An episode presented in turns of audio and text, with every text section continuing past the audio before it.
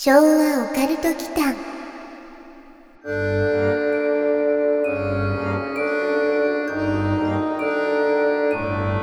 時間や社会にとらわれまくっている現代日本。幸福に趣味の時間を費やす時つかの間彼は自分勝手にそして自由なオカルトタイムを満喫する。誰にも気を使うことなくオカルトを堪能するという孤高の行為。この行為こそが現代人の平日の疲れた体と脳を活性化させる最高の娯楽と言えるのである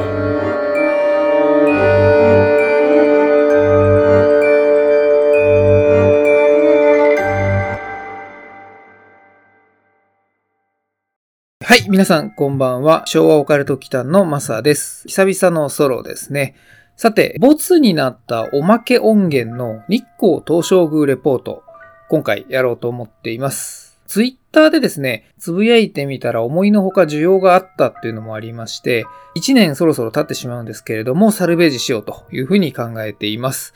まず、レポートしていたこれ時期なんですけど、5月ですね。で、この帰りに鬼怒川のハイホテル群に行ったりしています。そちらは過去に公開しておりますので、よろしければ合わせてお聞きください。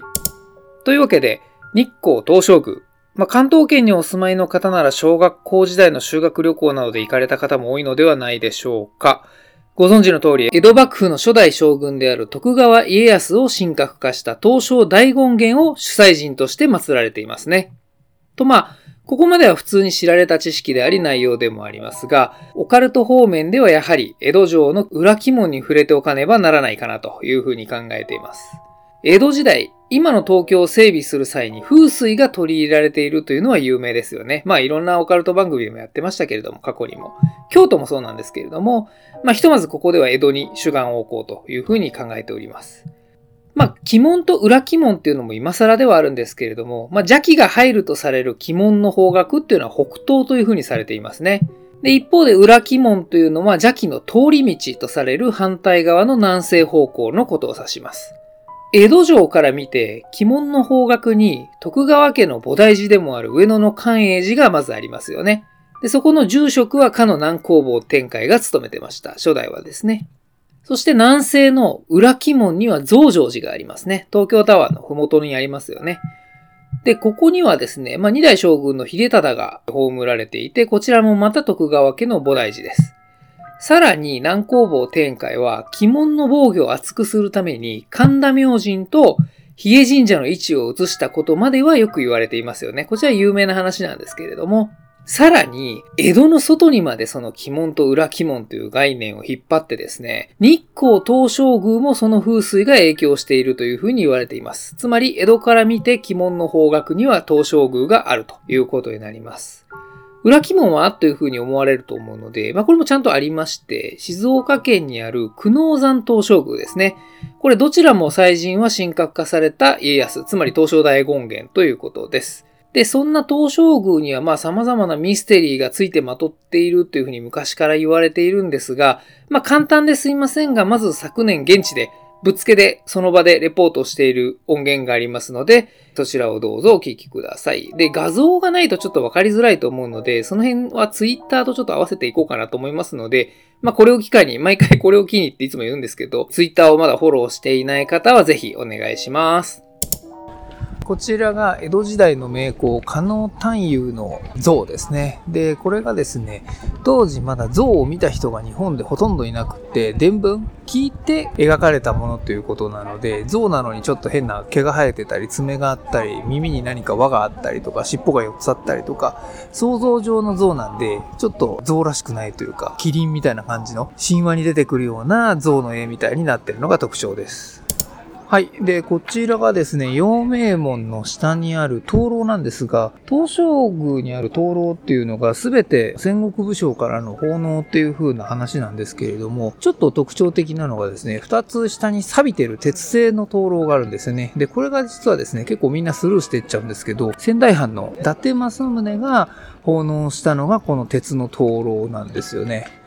で、なんか西洋とのつながりをちょっとこう強調することで、当時あまり手に入りにくかった鉄で作ったんですけれども、まあ鉄なんですぐ錆びちゃったんですよね。なので、日本だけすごく錆びたのがあるのは、これは伊達政宗の早とちりではないですけれども、鉄を送ったろ送ったら錆びたみたいな感じのものなんですよね。ちょっとぜひ寄られた際には見ていただけるとと思います。で、一方で、階段より逆側、向かって左側にある青銅製の錆びてない方が、薩摩の島津家久が奉納した灯籠ですね。こっちは全然錆びてないんで、非常に綺麗になってますね。掘られている名前は、薩摩最小藤原の家久。島津家久ってことですね。こちらすごく造形が、三つ葉葵が綺麗に掘られていて、見応えのある灯籠になってます。えーこちらが重要文化財の銅灯籠ですかね。オランダから奉納されたもので、寛永13年1636年に完成したというふうに言われています。で、これがちょっとミステリーがあるのが、上の方に描かれている徳川家の家紋、三つ葉葵なんですけれども、この葵紋がすべて逆さまになってるんですよね。上下逆になっているんですね。で、これ実は何かの陰謀がとかっていう風な話がありそうなんですけれども、単純に間違えただけっていう話らしいですね。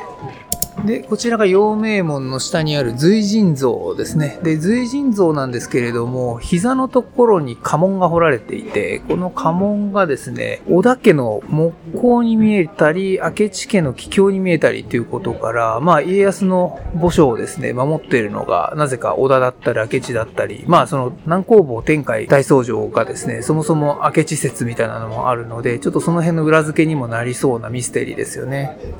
はい。で、こちらが重要文化財の新予社ですね。4面も入って左側なんですけれども、これおみこしがあるんで、結構正面のおみこしだけ取って帰っちゃう人が多いんですけれども、これ実は謎が多くって、中央が家康のみこしで、左側が源頼朝のおみこしなんですよね。すべての武士の棟梁ですから。で、右側がですね、これなぜか豊臣秀吉のみこしになってるんですよね。豊臣家を滅ぼした張本人である徳川家康がなぜか豊臣秀吉のおみこしをここに祀っているという、まあ、ここもちょっと不思議なところですよね。はい。というわけで、随人像と、まあ、おみこしまでのご紹介でした。ちょっとあの辺がやっぱりミステリーかなと思ってまして、まあ、随神像にある家紋は、まあ、どちらの家紋なのっていうのもあるんですけどね。まあ、あとはおみこしですよね。そもそも豊臣家を滅ぼしたのは徳川ですから、なぜおみこしを祀ってるのかなっていうのもちょっと不思議ですよね。まあ、それ以外にも東照宮には見どころがたくさんありまして、例えばなんですけれども、陽明門にある魔除けの逆柱。逆中っていうんですかね。これはですね、グリモンっていう中国でよく見られる文様なんですが、12本ある柱のうち西から2本目の柱だけが逆さになっています。文様がですね。三つれば欠けるということわざがあって、まあ、完成したものは完成した時がまあピークとなって、そこから崩れていったり壊れていくみたいなそういうことわざなんですけれども、まあ、なので故意に不完全な柱を加えることで魔除けにしているなんて言われていますね。つまり陽明門はずっと未完成っていう、そういう意味合いですね。で、また修学旅行でも必ず案内される東回廊の眠り猫。これにも逸話があります。まあそもそも当時の猫の彫刻っていうのが、東照宮以外にも結構見られるそうなんですよね。で、寝ているものはでも東照宮だけだそうです。まあ他の猫っていうのが獲物を狙うような先がみなぎる様子が描かれたりっていうのがよくある当時の猫なんですけれども、東照宮の眠り猫はまあぜひ見てほしいのはその裏側ですね。裏側にはですね、竹林で遊ぶ2羽のスズメが彫られています。天敵同士が仲良く戯れるっていう絵になっていて、まあまあその裏側同士ですけどね。戦乱の世が終わって、まあ平和な時代が訪れましたよっていうことを意味するというふうに言われていますね。まあ実際にその後徳川の世っていうのが300年続いたわけですからね。ここに込められた願いっていうのはそのままその後の時世にも反映したというふうに考えられますね。さて、眠り猫を通れば家康の霊廟にいよいよ近づきます。で、ここにはですね、聖堂の亀と鶴の像が鎮座していることで有名ですよね。これが昔から物議を醸しています。同様、後ろの正面だれという曲に隠された徳川埋蔵金の暗号ではないかなんて言われてましたよね。まあちょっと今更ではあるんですけれども、ここで歌詞を改めておさらいしたいと思います。かごめかごめ、かごの中の鳥はいついつでやる夜明けの晩に、鶴と亀が滑った。後ろの正面だれ。という歌ですね。ちょっと情緒たっぷりに歌いましたけれども、これはですね、1800年代頃に編纂されたというふうに言われています。でですね、滑ったという部分に関しては地方によって歌詞の解釈が異なっていて、まあ、つるっとこう滑る方の滑ったというのと、統一する方の滑るである場合もあるようですね。さてさて、そこで実際に東照宮の奥社にある家康の墓をちょっとじっくり見てみたいかなと思うんですが、まあ、行った方はご存知だと思うんですけれども、八芒星に組まれた石段に家康の墓が一番上にありますよね。で、その前にあるものに注目したいんですけれども、まあ、先ほど言った通りで、亀の上に乗る鶴の像があるんですよね。で、後ろの正面には家康。ということは、東照宮の地面の下にはもしかしたらっていう話ですよね。江戸の繁栄を鬼門と裏鬼門から自ら徳川が守護するためにと作られてきた様々なお寺とかこの東照宮。最後の最後国を守る者は莫大な財宝になる可能性を考えていたなんてことはないでしょうか。まあでもそうだとしたら使うべきは明治維新でしたね。この時に幕府軍が埋蔵金を発見していたとしたら、その後の日本は一体どうなっていたんでしょうか？というミステリーでした。というわけで、まあ本来ちょっと埋もれてしまうような没会ではあるんですけれども、改めて、まあ1年を得た今、サルベージをしてみました。ありがとうございました。最後までお聞きくださり、ありがとうございました。チャンネル登録もよろしくお願いしますね。